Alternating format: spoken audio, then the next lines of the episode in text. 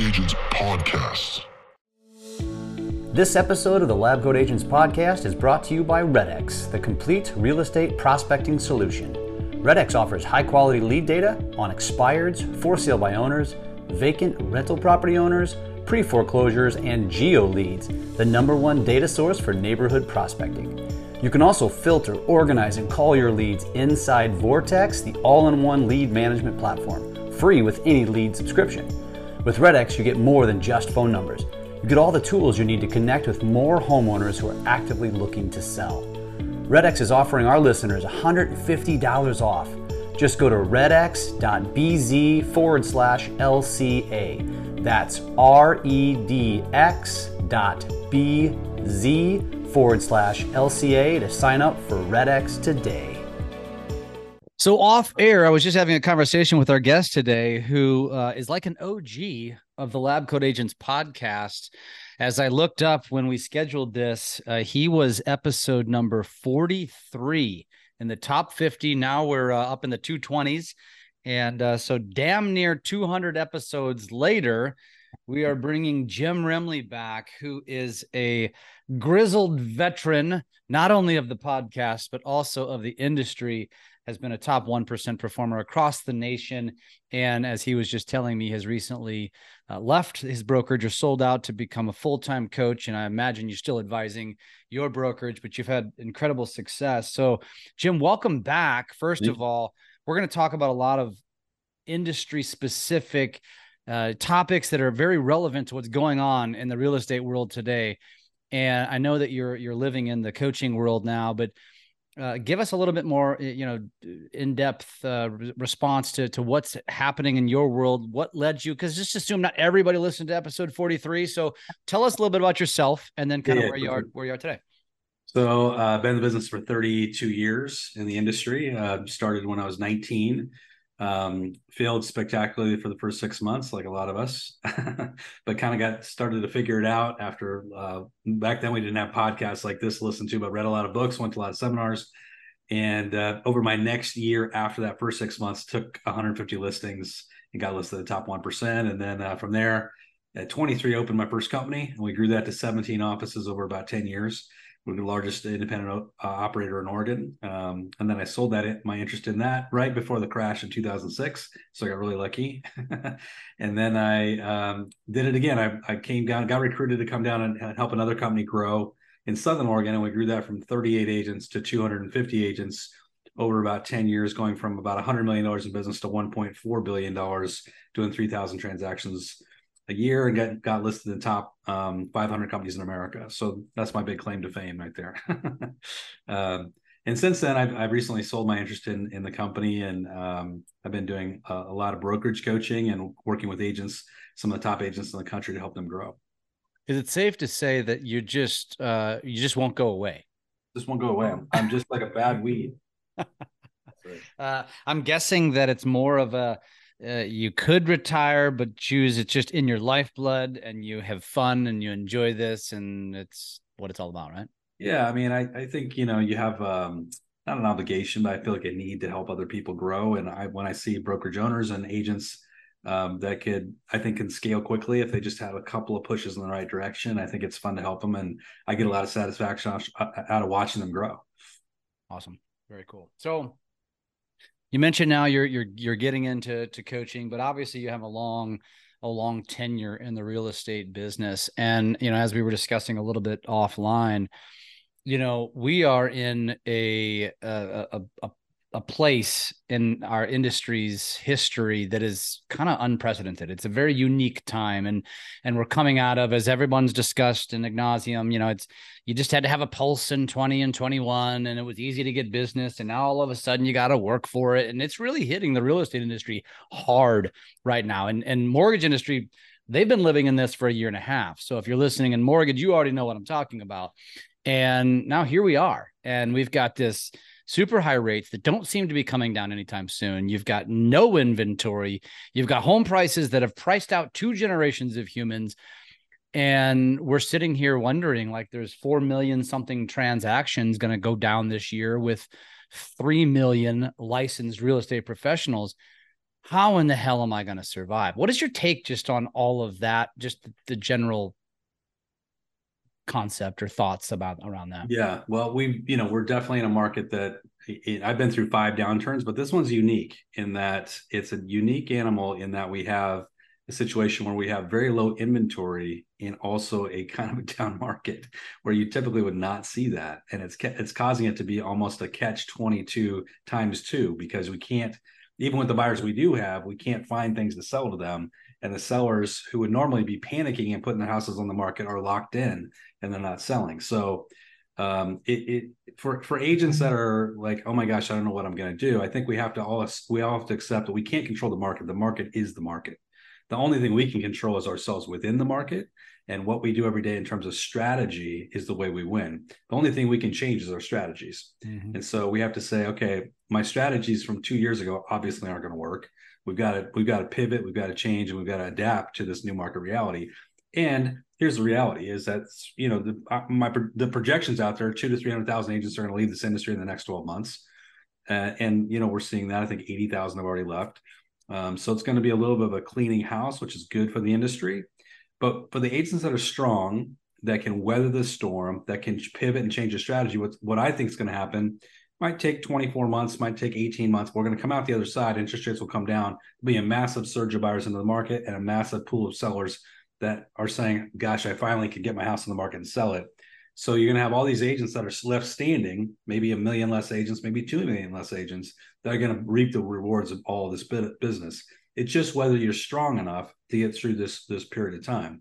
And you know, what I tell my agents is when you look at when you read a book, when you watch a movie, you know, nothing is more boring than watching people at the top. What the most interesting part of any story is the struggle. And right now you're going through the struggle. And the struggle is what's going to define you. And 10 years from now, 15 years from now, you're not going to talk about how good it was you're going to talk about I lived through this struggle. I lived through this tough market. And here's what I did to get through it. That'll be the interesting part of your life. So there's two trains of thought there. Uh, you've got you've got the the perpetual conversation and believe me i've been saying this to all the people i coach as well almost i feel like too long now but it's like when when you come out the other end like just hang in there. So the the two trains of thought are, are this. One it's survival. Yeah. What's the best way to survive? And you know, I'm not going to use the word thrive because I think that's that's just not going to happen. I don't care who you are, you're not thriving relative to what you did in 21. Period. I, if if you are, you are truly a unicorn or you really sucked in 21, one of the two. And so so let's talk about survival first yeah, and sure. then let's shift it to okay i survived now how do i thrive when this influx happens, which I agree is just a matter of time. It's, we just don't know when that's going to happen. Yeah, demographically, it, it, just has to happen, right? So it's just, it's a matter of time. So it's a matter of when.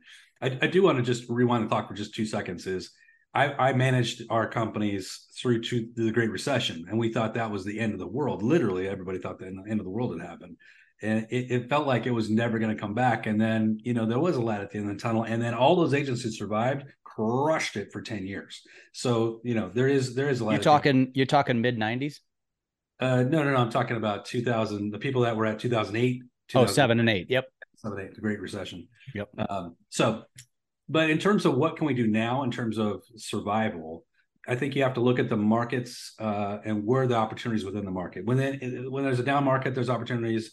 Up market, there's opportunities. Where are the opportunities, right? So we got to think, kind of think about it um, strategically. And I think for me in my market, I say first, number one, it's sellers. Obviously, if you can list a property, the vast majority of listings are still selling, and they're still selling. A lot of them are multiple offers over full price, even in today's market, which is shocking. And still, the average house has 3.5 offers today, and about 40% of them are selling in the first 30 days. So there's still a strong seller demand. So then the question is, well, how do I get these sellers, right? What who are the sellers that are going to actually unlock and come to market? Statistically right now i just read a study about this the most likely seller is a 45 to is age 45 to 55 years old own the house more than 15 years.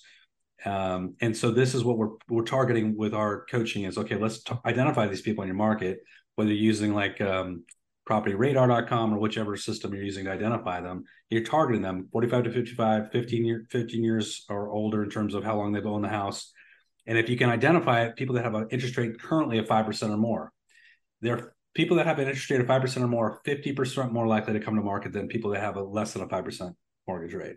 So, yes, that's a small group of people. But if I can narrow my message into the group of people that are most likely to sell, my percentage of success will go up dramatically. So, I mean, that's the first step is you got to really be narrow in your focus, be super intentional. Shotgun approach isn't going to work. You got to be super, super focused.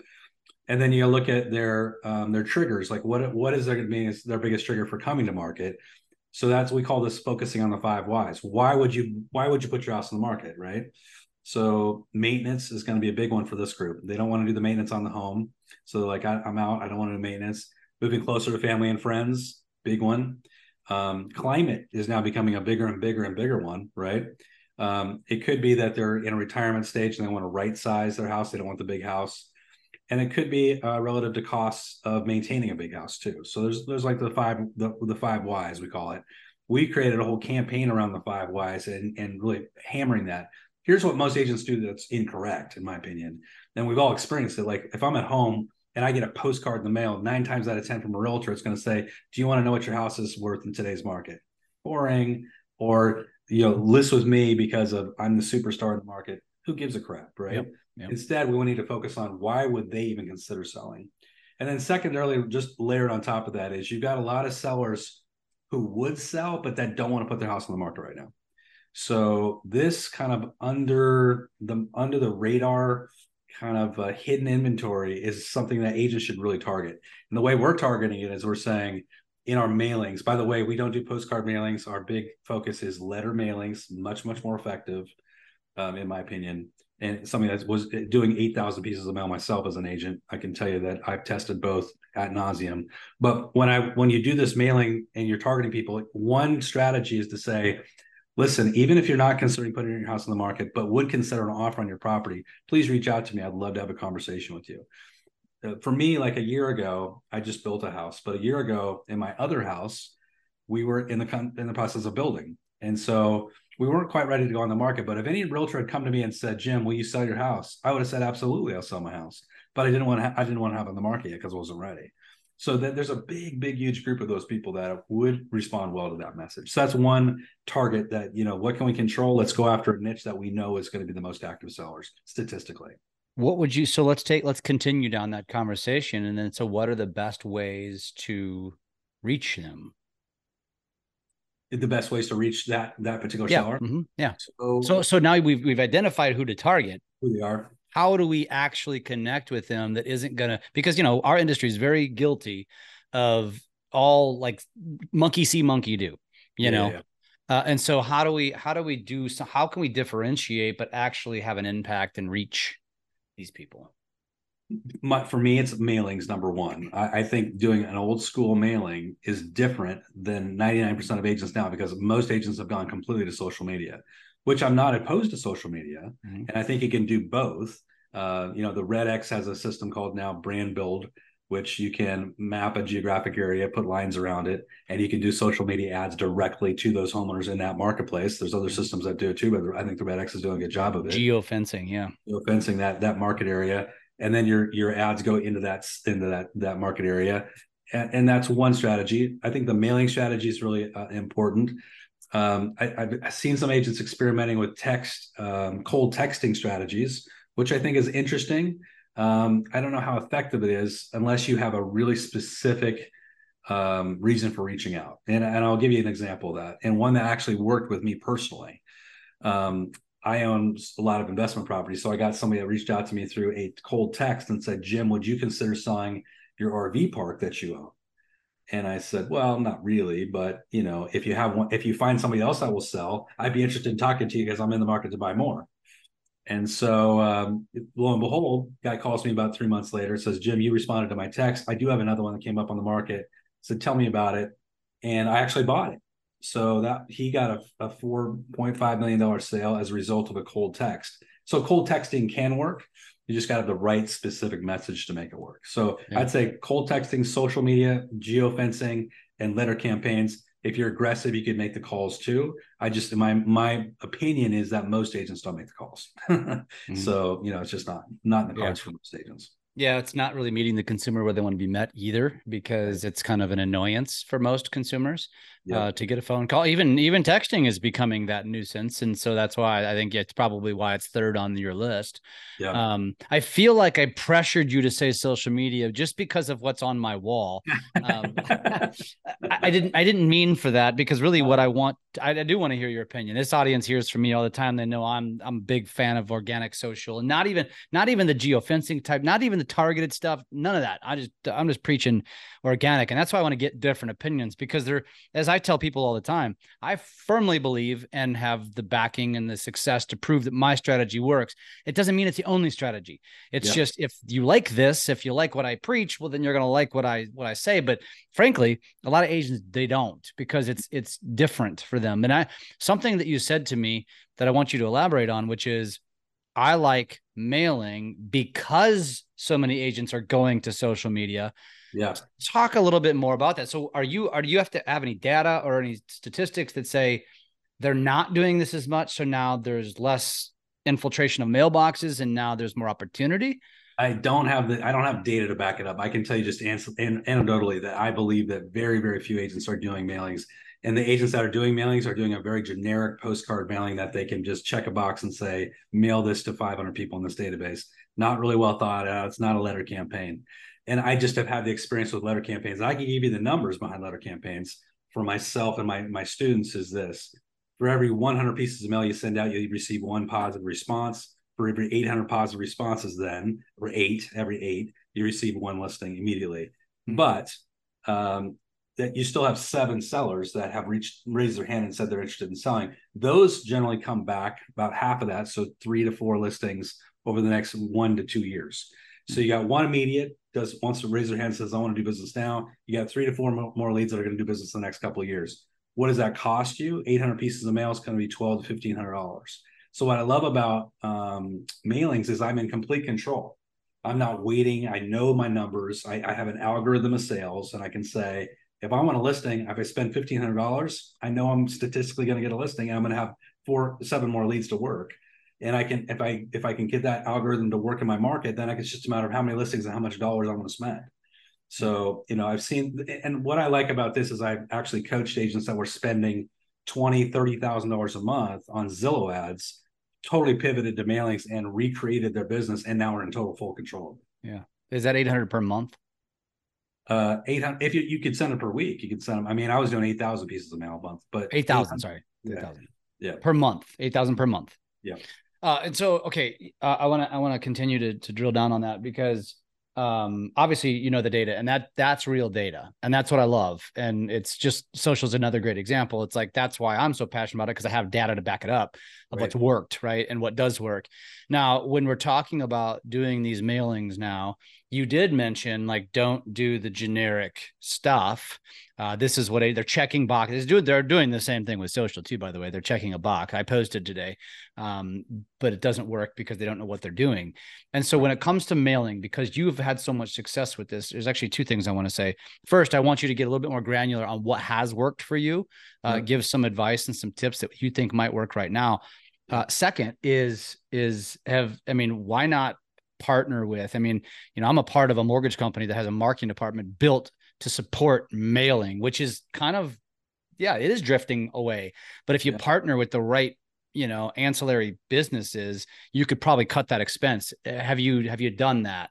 Um, and I just gave you two questions, so I don't know which one you answer, want to answer first. Uh, I have I have seen agents. I haven't done it myself. I've seen agents partner with lenders. The only problem that I see with that, which can be an issue, is you get if if the lender is required because of RESPA laws to and have, they should and they should be and they should be to have their branding included or have a marketing message included then you're getting a mixed message in the marketing which may affect your overall statistical yep. performance execution sure mm-hmm. so for me i i wouldn't give up i wouldn't cut my costs in half to get to get half the result or, or less than half the result in my opinion so that's just personally um, so, so in other words, before we get to the next, that's yeah, checking of the box. That's a well, I don't want to spend as much money as he said I had to, so I'm going to cheat the system and get it for less. And listen, if you have a lender who's splitting the cost and they're not on it, they're doing it illegally, and you both can get in trouble. I would not recommend doing that. Uh, CFPB just came down hard on an agent and a mortgage company over this kind of stuff. Uh, so I'm glad you said that. And I love that you said that because there's so many agents that do like, well, uh, what's the cheapest way to get the result? You know, and and hey, listen, success doesn't come easy or cheap. No. And and and Jim, you're you're you're you're uh, a great example of that. So then, okay, the next question. Sorry. So the first, what was the first question? Remind me. Uh, oh, so I was talking about uh, the expenses and then, or splitting the expenses, but then what what works? What have oh, you seen yeah, that yeah. works? For sure. So um, the the number one ones that have have worked for us, we have one called the perfect farming letter, but it's basically taking an active buyer that you have, and whenever you have an active buyer, you should look at it instantaneously as this is an opportunity to do a mailing into a neighborhood. So when you drive an, a, a, client through a neighborhood and they're like, "This is a place I want to live," great. Would, how would you feel about me doing a mailing to see if there's anybody that would be willing to sell in this market that's not quite on the market yet? They're maybe thinking about it, talking about it with a wife. A lot of times, I can find listings that don't even hit MLS and we can buy them. Would you be cool with me doing that? I won't give your personal information out. Sure. Now I'm going to do a mailing to that neighborhood and say I have an active buyer. But with our perfect, uh, we call our perfect farming letter, one of the, the key sentences that we've learned, and, and I didn't create this. My what I love is that one of my students did it and gave me the results back. He he added to our letter. Basically, it says I have a, we have a buyer that's actively looking in your market. Gives as much detail as the buyer's willing to give. They're pre-qualified. Um, we're not asking for your listing. Their the buyer's timeline is April to May. You know, this is not an investor. They're willing to pay fair market value. We'll do a CMA, come get, get everybody to come to both some mutual agreement kind of thing. Very, very simple and easy letter. But he added this language, which increased, doubled his response rate, which says currently your home in the county records has an assessed value of blank. I think that's low looking at the market conditions. That's it. And what he did is he, of course, did a mail merge and he brought that data in. So it would say, you know, current county value has you at $187,282. I think that's low based on market conditions. And it just goes on with the letter. But that's created a tremendous amount of response uh, for agents that are using that little small technique. The why? Te- why do you why do you think that is? Because people instantly disagree with the assessed value, and it's it's a it's a trigger point for them and they're hmm. tr- they're emotionally triggered by it. So he's gotten a lot of people just text me yeah, i think it's wrong you know that's so funny that you say that because it's exactly what works on social it's the same concept. I love it. Okay go on. The second the second one we've seen a lot of success with and this is a really i would say almost like magic. So and we took this idea from a, a gal that i work with who's now the running the company i sold uh, tiffany wilkerson amazing marketing person she, she got in her mailbox a couple years ago a mailing from a, a, a, tree limbing company right? And it was a flat. So it looks like it's it looks like a piece of paper but it's been laid in your mailbox. So there's mailing companies that will do the flat. Look it's eight and a half by 11 piece of paper but it's it's been mailed to you. Um, but anyway on the letter it said hey we're a local tree trimming service. Um, and we have um, we're going to be coming into your neighborhood working on one of your neighbors houses this week um, listen, if you'd like us to stop by your house and give you a free estimate to trim up some of your limbs while we're in tent, while we're on, on site, we'd be happy to do so. Just reach out to this phone number. And a light bulb went off in her head. She said, we could apply this to real estate and we should. So we took that concept and we used what we call curiosity marketing. And so our curiosity marketing concept was when you're about ready to take a listing, you haven't taken it, signs, or maybe you've taken it, but the sign hasn't gone up. You do a mailing to that little neighborhood, you know, 50 homes, very targeted, maybe 100 homes. And you say, Hey guys, um, Jim Remley here. I'm with ABC Real Estate. I'm listing a house in your neighborhood in the next seven days. I'm going to be over in your neighborhood several times getting the house prepared for sale. I've already done all the research in your area. If you're curious about what your home is worth, I can give you a quick evaluation, no cost or obligation, if you like to have an update. I'm anticipating multiple offers and a ton of showings on this property. Please give me a call or text if you like. You just turned on a bunch of curiosity buttons. Number one, whose house is going on the market? Number two, what have you found that's interesting about the market data? There's just a lot of ways that that just comes together. That's gotten a ton of response to that that simple letter. I love that, man. I love that. Do you have so as you're talking about these? First of all, they're not your traditional postcard mailers; these are letters. Letters. So it's a far far less expensive cost to produce. It's really just the stamp, essentially, right? Yeah. Interesting. Are you using are, when you're doing these letters? Are you are you having them typed or are you using a platform that uses kind of like AI writing to make it look like a human's writing the letter? Um, they're typed. I mean, they're always typed. They're easier to read. I, I do like the idea of the faux handwritten letter. Mm-hmm. Um, and I think those had a time when they worked really, really well. I don't know that they're working as well now because they've been used a lot, but I'm, I'm a kind of a fan of that. But no, these are always typed letters. Yeah. Um, and, you know, a, a, digital signature that looks like it's been signed. Yep. Um, it's not it's okay to use a uh, bulk rate. Um, a lot of people like the first class stamp but it's okay to, to go bulk rate. It's okay to go uh, every door direct. Every door direct a lot of people don't know mm-hmm. about but it's actually cheaper than bulk rate. You give one mailing that's covering an entire mail carrier's route yeah. and it's going into every single person's box. That's also yeah yeah you just can't you can't be you can't it can't be a specific audience. It's just got to be a right. broad audience that way. Everybody. Yeah yep I love it. I love it. Awesome. Well, I, that's, I mean, I think right there, uh, everyone just got some gold there. Uh, and, and that's, uh, it's, it's really in just thinking slightly outside that box. Like you say, when you got that buyer, um, is, is the ultimate goal when you do that, when, the, when we're talking about the first strategy. So buyer in neighborhood, I'm going to mail to that neighborhood. Is the goal as much to get a house for that buyer as much as it is to potentially get another listing? It's more about the listing. It's yeah. very low odds you're going to find a house for that specific buyer. It does happen, but it's rare, right? So it's just like an open house. You're basically doing open houses for buyers. Exactly. awesome. Awesome. Well, let's let's let's move on. I mean, that was that was good. Uh so mailing, social, texting. Uh, have you had any success? Just because I have to ask, have you had any success on anything that you can share with a social strategy? Social. You mentioned geofencing specifically. Yeah, yeah, yeah. So one one strategy, which kind of leads back to what you were asking about, what are what are some other ways to to do it? Um, I actually had a, a, a couple people on my podcast, and we talked about this in depth, and we tested it, and it seems to work really well. Is uh, using educational marketing and educational marketing in the sense that I'm going to give something away in exchange for you to give me your contact information so we can mm-hmm. start a relationship.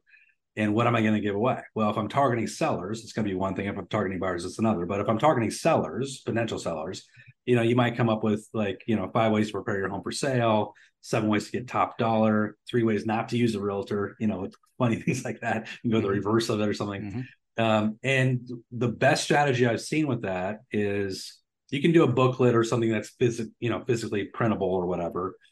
That's okay but what i've seen really be successful which i thought was interesting was a, was using webinars that appear to be live but that are not truly live. So the first one you shoot is live right? And then you use a system like WebinarJam or webinarninja.com and both those systems will make it look like the, the webinar is live but it's not really live um, and by using those, what happens is people sign up for it. They they they're brought into the webinar. They look they feel like they're in a live webinar, and then afterwards you have a drip campaign that that drips out to them where you try to capture them as a client. And you can have a direct sale too. Um, I'm sorry. Can I? I got to turn something off here. It's my robot. Yeah, uh, you're fine. Uh, editors, just cut this out. Yep. Sorry,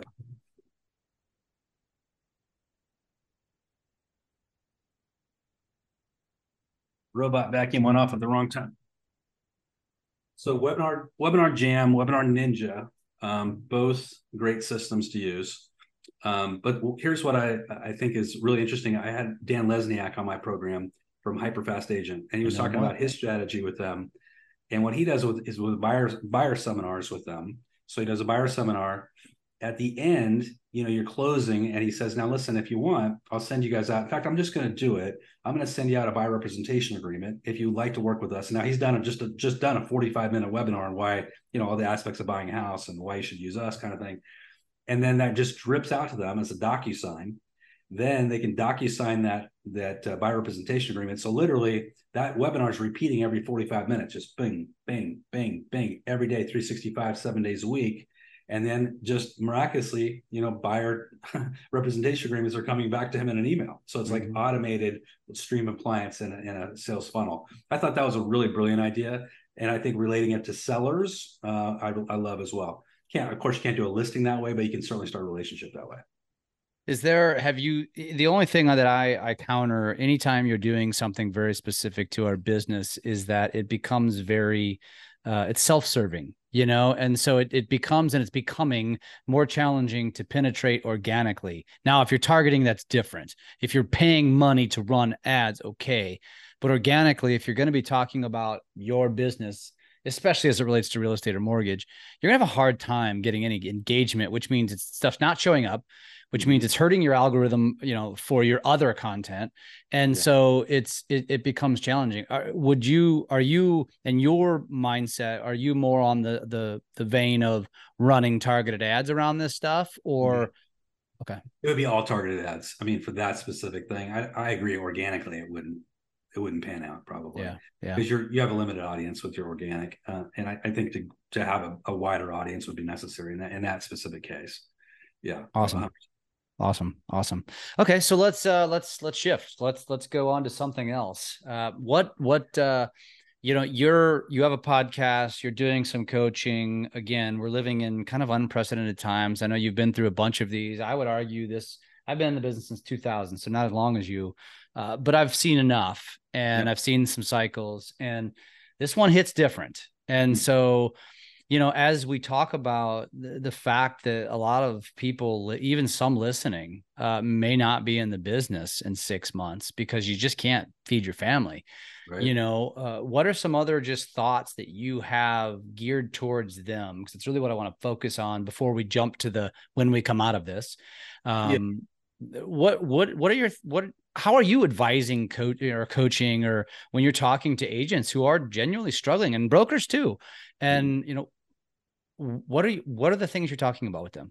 Well, one thing that I'm I'm encouraging everybody to do is that you know we, we kind of had this old model in the business, which was you know 80% of your business comes from your sphere. And and because of that you know you look at your model this was two or three years ago you'd say you need to have 10 people in your sphere to close one transaction. So you can just do the math and you'd say you know if you want to close 10 transactions you need 100 people in your sphere. Well those numbers don't work today at all. They're, it's a completely broken model because the the people in your sphere aren't doing business like they were a year or two ago.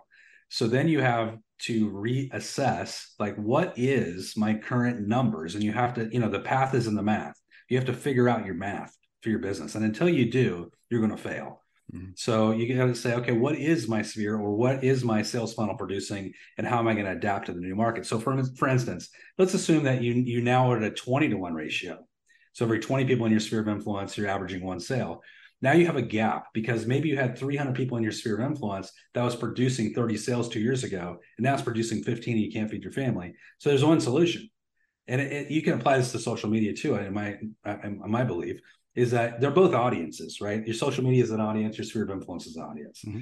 And you just got to say, okay, my in order to be to be successful, my audience has to be bigger. Period. Yeah. So that what's the fastest path for me to growing this audience? I've got to fill the gap so all of us in the industry have an audience gap.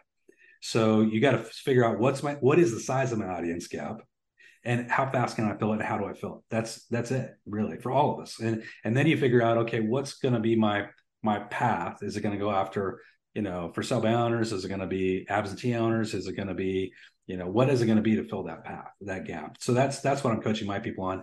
And then I'm saying uh, you know let's be honest and really um, just start with the basic foundational things. We can say the market's in the toilet, and it is. You can say the market's, you know, struggling, and it is. But let's go back to January 1st. Let's all hop in a DeLorean and go back to January 1st of this year. And let's say, strategy wise, what have you done with the current people that are in your audience? Have you called all of them? Have you sent a text to everybody mm-hmm. once or twice? Have you sent personal emails to everybody? Have you done networking meetings with three or four people a week? You know, have you done an event this year? What have you done specifically? Have you doing an email newsletter twice a month? You know, are you doing video texts? You know, what is it exactly that you've done? And if you go back and you say, well, there's 10 things I could have done, and I've only done three of them, then the market's not your problem. You're the problem. You know, you're the issue here. So before we start whining about the market, let's start literally being critical and self-critical and saying what can we do to actually improve our strategy? Because right there the basic strategy before we start talking about social media and everything else what is your basic strategy and is it working right? So that that's my starting point with hmm, everything. mm, yeah. Let's, the leads don't suck you suck. Yeah, you suck. Um I, I love it i love it. Uh and so as you're identifying and, and you know again the first thing that i think of because you you mentioned a couple of ideas for tar you know finding you know who that niche audience is going to be i mean the one thing that i tell real estate agents a lot is is you know unless you have something unique like investors or something like that. To me, the easiest hack in today's world, again, I always go back to social, is community based uh, eh, audience. Because when you think back 10 years ago to how did you grow your audience, it was somewhat limited. It was friends, family, and it was sphere of influence based around church networking groups uh, maybe teams sporting teams your kids teams parents you know it was very limited and and today even post covid where we can get back out in the world like i now work from home and almost don't need to leave the home because my audience just continues to grow it just if you just follow that lead of what you described it doesn't have to be community based that's just an easy one in my opinion yeah. uh, because everybody wants to consume stuff around their their you know it's like hey it's almost labor day. Five things to do within an hour drive of my community. Post it. Like people will eat that up. They'll share it. They'll save it. They'll say thank you. Uh you know do stuff like that. But I, I want to. I know that you and I are a little bit different from those veins. So, yeah. give me an example. And you mentioned absentee owners or for sale by owner um, or investor. Give me an example and what you would do. So, there's two, two areas that I think are really um, definitely a, an underserved area. First, relocation. Uh, just talking about the word relocation and thinking about in in almost every market in America, when you break down the business that's happening real estate wise it's generally 40% is relocation, people moving into or out of your local market. Could be within the state, but they're moving right in and out of your market. And then 60% is local, people staying within your market area. So when you look at relocation and saying, okay, as an agent, what are you doing around just that word relocation? Number one, does your does your business card say the word relocation on it? Does your website have relocation on it? Are you marketing yourself online on social with relocation? Are you positioning yourself as a global realtor, not just a local realtor? And just some specific ideas around that is identifying your feeder markets and your exit markets. So your feeder market is where are people coming from that are moving to you? Like if you if you could say, well, most people that are moving here are moving from like my market area is Medford, Oregon. So I would say, well, a lot of people are coming from San Francisco. They're it's they're bailing out of those high expensive markets. Portland, Oregon, where it's you know crime ridden and nobody wants to live there. Just kidding for my people in Portland. My son lives in Portland. I'm just I'm just joking. No, that's that's not a that's not an uncommon thing to talk about. but uh, Seattle, you know, there's places that we know are feeder markets. So what I would do and what nobody does in most in most cases is I would identify the top 10% of the realtors in both those markets or those feeder markets. Maybe it's two or three. I would start farming those agents just like a traditional farm with calls, emails, text, and networking with those folks. And I would just say, hey, listen, I'm a, I'm an agent in Southern Oregon. I'm sure once or twice or four or five times this year, you're going to have people moving to Southern Oregon. If you do, I'd love to be your referral agent of choice. Let me tell you why you should, you should choose me. Number one, I'm going to pay you a bigger referral fee. I'm going to make it a unique referral fee. It's going to be, I'm going to pay you a 33 and a third, you know, something that they're going to remember. And then I'm also going to say, and every time you send them your referral, I'm going to go ahead and update you every single week on what's happening. You're never going to have a gap in communication with me. You're going to get paid within 48 hours of the closing. You know, whatever promises you want to make around that. And now I want to position myself as that relocation specialist in that market. If you started doing that, your business would boom in a lot of cases because no realtors are doing that in most markets, right? Mm-hmm.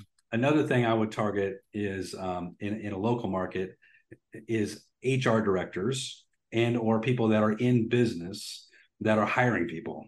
So this is there's a lot of hacks with this, like with LinkedIn and, and um, Indeed and you know Monster and all this, where you can actually look at where who are who are the hiring, who's doing the hiring in your markets by going to Indeed or some of those job markets, then reaching out to those HR directors and saying, "Hey, I see you're hiring for this position. Listen, I know you're selling the company, but if you'd like to have somebody sell the market area to somebody you're trying to relocate here, I'd be happy to be that person, no cost to the company. I'm a relocation specialist with my firm. And that is again leaning into something that most agents aren't going to be doing is is trying to trying, trying to create relationships with HR directors in your community. One quick hack to that too, um, which I thought was a really brilliant idea, is uh, if you start a local podcast, like we have podcasts that are, that are more agent geared, but if you start, like you're saying, a community minded podcast, and here's the reason for your community minded podcast. Of course, you want to, get recognized as a community leader, but it's a reason for you to make contact with business owners in your market area and create relationships. And you can say, "Hey, I'm a relocation specialist. I have a I have a community minded relocation focused podcast. I want to introduce new people to the area that are moving here to, to best businesses in the market. I'd love to interview on my podcast. Now you create a relationship with this business owner, which is actually more important than maybe your podcast because you've got this amazing new relationship. You know, that's something we call power center marketing. Like if you looked at your local market, the power in any market, big or small, usually rests in a very small group of people. And if you can mm-hmm. break into that group, your referrals will blow up. I mean, you will start to really do some a lot of business. So that's a couple strategies I would use. Relocation definitely being one of those. And then just back to the investor market really quickly. Um, I just read a study and I just presented to my own students this morning. 27% of the transactions being done in America, um, even with the 4 million transactions that we have, are investor deals, right? So there's an investor involved. So 27% is a big number. And you got to say, how much of my business? That's that's a million. Did I do any investor business? Right. Yeah. And if you're not doing investor business, you're giving up 20%, 27% of the market just got smaller for you. So I need to say, I've got to, that's going to be part of my, my, my thing. Now, what happens with a lot of agents is they get afraid of it. They say, it's just too big for me. I can't handle it. But here's the, here's the exciting part about that. When you dig into the numbers, CoreLogic just put a report out about this, by the way, which you can find on their blog. But it shows that the vast majority of these transactions are with small to medium level investors. It's not the large institutional investors. So it's mom and pop, right? Um, so what we train our agents to do is to do the for rent by owner calls where they call the the uh, people that have the properties that are vacant and just say hey i saw you have a vacancy this morning um, and my name is jim remley i'm with abc real estate. Reason for my call is just to see um, if you have any interest at all in selling these units they look like there's some there's some great units and i'm working with a lot of investors that are looking for units just like yours um, and you get into conversation they're going to say yes or no. If they say yes then that's a conversation you do evaluation if they say no, like they will nine, nine times out of 10, I'm going to say, hey, totally understand that sounds like a good investment. But let me ask you this if I find other investments like this, would you have any interest in, in making a purchase? And a lot of them will say yes. Now you're creating a corral or a barn of investors. So you can get four or five investors in your barn. Now you've got a game changing strategy. And, and believe me, investors are opportunistic. They're never going to say no to a realtor who asks them that question. They're going to say yes 100% of the time because they're always looking for the next opportunity. So mm-hmm. that's a couple of strategies I would use right out of the gate. I love it. I love it. Um, a couple more questions and we'll wrap up. You know, you obviously as as a coach to brokers, I'm, I'm sure one of the conversations you're having right now is around just the struggle that agents are have, which presents opportunity for a broker to obviously potentially grow because you know there's probably agents obviously agents that are struggling. I talk to a lot of agents and the most common response that i get when i ask them about their brokerage is my brokerage does nothing for me. And so i want you to think about this answer from two perspectives. One is the obvious which is okay i'm a leader i'm a broker i have a team i want to grow it how do i capitalize? But also from the agent's perspective who's living in that world like i just described my brokerage provides me no value and i'm paying you know uh, 15000 cap. What for? Um, what would you say that that agent should also be looking for? So the answer might answer both of them but just kind of from both perspectives knowing you know who we all have listening here. So from the brokerage's perspective the, the office leader the team leader's perspective um, nobody wants to work for a leader that doesn't have a vision of where they're taking the company and how they're going to how, how they're going to help individual agents succeed. Right now, by the way, my opinion, is the best recruiting opportunity in the last 30 years. Uh, because you have agents that are you know desperate to find a, a, new vision a new solution. What agents want is a leader who stands up and says i have a game plan. I've got a strategy. Here's how you can win in this market despite the market conditions. Follow me. I'm going to show you how to get it done they don't want a leader or team that's like, oh my gosh, the market's down. I don't know what to do. And they're very kind of either complacent or apathetic, or they don't know, have a strategy in mind. They're just kind of like, I don't know, hopefully it gets better. You know, that is, you're going to lose all your agents very, very rapidly. So when I'm as a as a brokerage owner, team leader, I first have to have number one a vision, number two a strategy, and I have to be really focused on recruiting and retention right now. So with recruiting, I got to be able to convey, hey, here's when you come to work for me, here's what I'm going to do. And there's only two reasons why people come to work for you. The first reason is you're going to help them make more money. Second, you're going to make their life easier. You want to do both, and you got to be able to convey how you're going to be able to do both for agents. On the on the agent side of this, and there's a, we could go really deep on that, but on the agent side of this, the reason why agents should ever consider making a change is exactly kind of what you're speaking to is what value am I getting in exchange for the money I'm investing? It's not about your emotional attachment to your broker or your brokers or people you work with. This is a business. It's not personal. So I got to say, if it's a business, what am I getting out of this business relationship? And if you're not getting what you need to be getting, you need to be moving on or looking at moving on. And you got to make the decision based on who can offer me the most value for dollar spent. That's it. It's most value for dollar spent, right? There's a lot of companies out there that it's all they're all everybody's always focused on caps, caps, caps, or you know whatever or commission split. Yeah, commission mm-hmm. split. It's the wrong focus for agents because if I can take you to my company and pay you 50 50, but I can help you close 50 transactions versus where you're closing 10 transactions, getting 100%, I'm bringing more home money home to your family. So you got to think about transactionally who's going to take me to the next level transactionally, number of transactions closed. And then the numbers are, are, of course, important, but they're not as important as how many transactions you're closing. And the last thing I'll just bring on this is uh, um, from an agent, from a brokerage standpoint, as a brokerage owner, leader, team leader, your number one metric, the only metric that really matters in terms of you being a successful leader is agent productivity. I measure my success. We die on this mountain is agent productivity. How much can my agents on average produce versus the competition? That's how you're measuring yourself. And when you can win and your your agents are producing more than the rest, that's when you're attracting agents. Period. Full stop. Mm, yeah.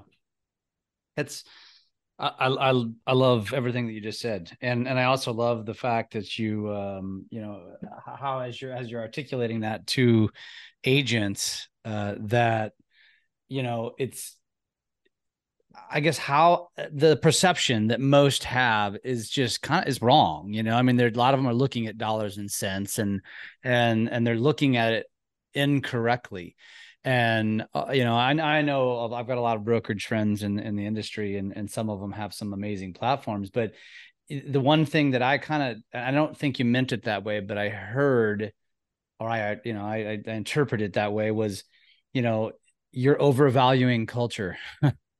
Um and and i think culture is very important eh, but it is it more important than feeding your family? And that's i think this that there's a lot of agents that well I'd never leave my broker. And I'm like, so you're going to continue to close two transactions a year. Um, mm-hmm. you also said they don't help you, but they're my friend and I don't want to leave them. Like I love, it's a business. Like folks, this is a business. It's not saying you can't be friends with your broker. You can't be friends with your leader. You can't have good culture. Uh, but if you are not thriving or you don't feel like your leader is putting you in a position to win, this is also advice for those leaders out there. What the hell are you doing? Yeah. I mean, it can't be all culture. And that's what happens. I'm a big believer in culture as well, but culture is no excuse for lack of productivity. Yeah. yeah. it doesn't excuse it. Right. So you, you at the end say, of the day, it is a business. It's a business, right? Yeah. We got to run successfully and, and, and make money and, yeah. and be profitable and have fun and all those things at the same time. But ultimately we got to help you produce sales unless you want to sell homes not for profit, and then uh, you'll probably have the most successful real estate franchise in the history of the world. You crush. Yeah, there's a lot of brokers that are doing that right now. yeah, no shit. All right, uh, let's end this with uh, what I, we talked about earlier, which is all right. Now we're going to look ahead and yeah. Uh, the crystal ball. Um, I, I'm starting to believe that it, we we might be you mentioned 18 24 months. I, I, don't know if it was you know just throwing a number out there. I'm starting to believe that might be more the case. I, I think 12 months at minimum. Um, and i think people got to get their heads out of the sand and realize because especially in, in the mortgage side where there's a lot of prognosticators who are predicting this event's going to happen which is going to cause this to happen which is going to cause business to happen. Mm-hmm. and they've been wrong this year uh, yeah. just straight wrong. And so it's, you know, I think a lot of people are a little confused now. And so, uh, with that in mind, not knowing it could be 12, 24, 36 months, and we don't know. Um, yeah. and, and Powell was just out recently saying they're not gonna react and make any moves like they have in the past until they get to where they want need to go with what they're doing with inflation and all this stuff. It's over my head. I just, I know enough to be dangerous. And, and, uh, so with that said, knowing that, okay, here's some ideas to sustain, to survive. When we come out of this, you and I both agree there is going i think it's going to be the biggest real estate boom in the history of time of, of our lives uh, because you got two generations of humans that have not bought you've got another generation that is living in a house that's way too big for them that is going to have a shit ton of cash uh, at their disposal. Uh, so there's, it's going to be nutty, uh, nutty good. And Yep. so, what's one tip, one piece of advice that you feel like a real estate agent needs to do to position their their brand, their business to capitalize like a son of a bitch from day one, not reactionary, but day one when this happens? I think you have to position yourself as the expert within all your audience groups. So, and, number one, you got to grow your audience as fast as humanly possible between now and when that starts, and through that process. But you know, you you have this this growth opportunity as agents are leaving, agents are getting apathetic. You're going to be able to grow your audience sizes, which is number one. Second, you got to position yourself as the expert. I like to use the Dave Ramsey analogy. You know, a lot of people know who Dave Ramsey is. He's a you know financial guru. For better or for worse. Yeah, for better or for worse, whether you like him or not. Yeah. Um, but what's interesting about Dave Ramsey, I think last year he made north of $40 million in real estate referral fees. And so people are like, why in the world would somebody call Dave Ramsey's office somewhere else to get a referral to do business with an agent in my market? And maybe it's a referral coming to me. Why, why do they trust Dave Ramsey more than me? If the reason why they trust Dave Ramsey more than you is because you haven't positioned yourself as an expert in your own market. Mhm. So, in order for us to really win, we got to be an educator and really start educating. I always ask agents, when's the last time you put out an educational post? Was it a week ago, two weeks ago, a month ago? So, I like your idea of community minded. I like to c- combine that with educationally minded too, so that you are educating, educating, educating. The average, the average uh, person in your sphere knows 12 other realtors. So it does not doesn't matter whether you are the best looking. It's whether you are the one that they trust the most with their largest financial asset of their lives. So that that's for me. It would be position yourself uh, as that expert in the market and growing your audience as fast as humanly possible. Awesome, Jim. If uh, if our audience wants to connect with you, what is the best way to do so? And and uh, and I will remind them you're you're based out of Oregon for what it's Yep. worth, but you're also kind of removed from the business now, doing coaching. So, uh, how does someone get in touch with you? So my website is uh, e real estate coach, e like elephant, uh, e real estate coach, and uh, we're on all social under the same uh, handle, e real estate coach. So you can find us there. We've got an amazing coaching program for agents. First month's only a buck to check it out and take it for a test drive, 30 days. And then we've got an amazing brokerage coaching platform for brokerages that want to grow as well. We're highly selective, have a very small group of people in that, but it's uh, a lot of fun and people really grow their businesses quickly. Awesome, Jim. It was great to uh, reconnect. Yes, sir. Uh, I guess we should go ahead and just plan for about episode number 400 now, just to keep us in line. put it on and- my calendar, man. I hope I'm still kicking and doing this then, but um, yeah, and hopefully by the time we do that episode, we've come out of this and Absolutely. everybody's uh, heads are spinning with business. So Awesome, man. I appreciate you, man. Uh, best of luck, continued luck on your endeavors, and uh, let's definitely stay in touch. All right, man. Have a great day. This episode of the Lab Coat Agents podcast is brought to you by RedX, the complete real estate prospecting solution. RedX offers high quality lead data on expireds, for sale by owners, vacant rental property owners, pre foreclosures, and geo leads, the number one data source for neighborhood prospecting.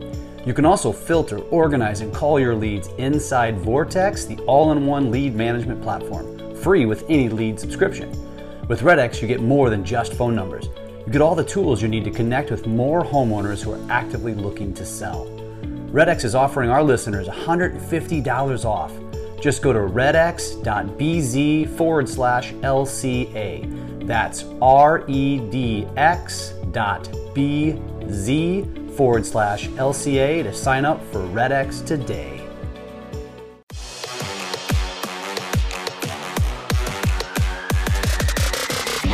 Agents Podcast.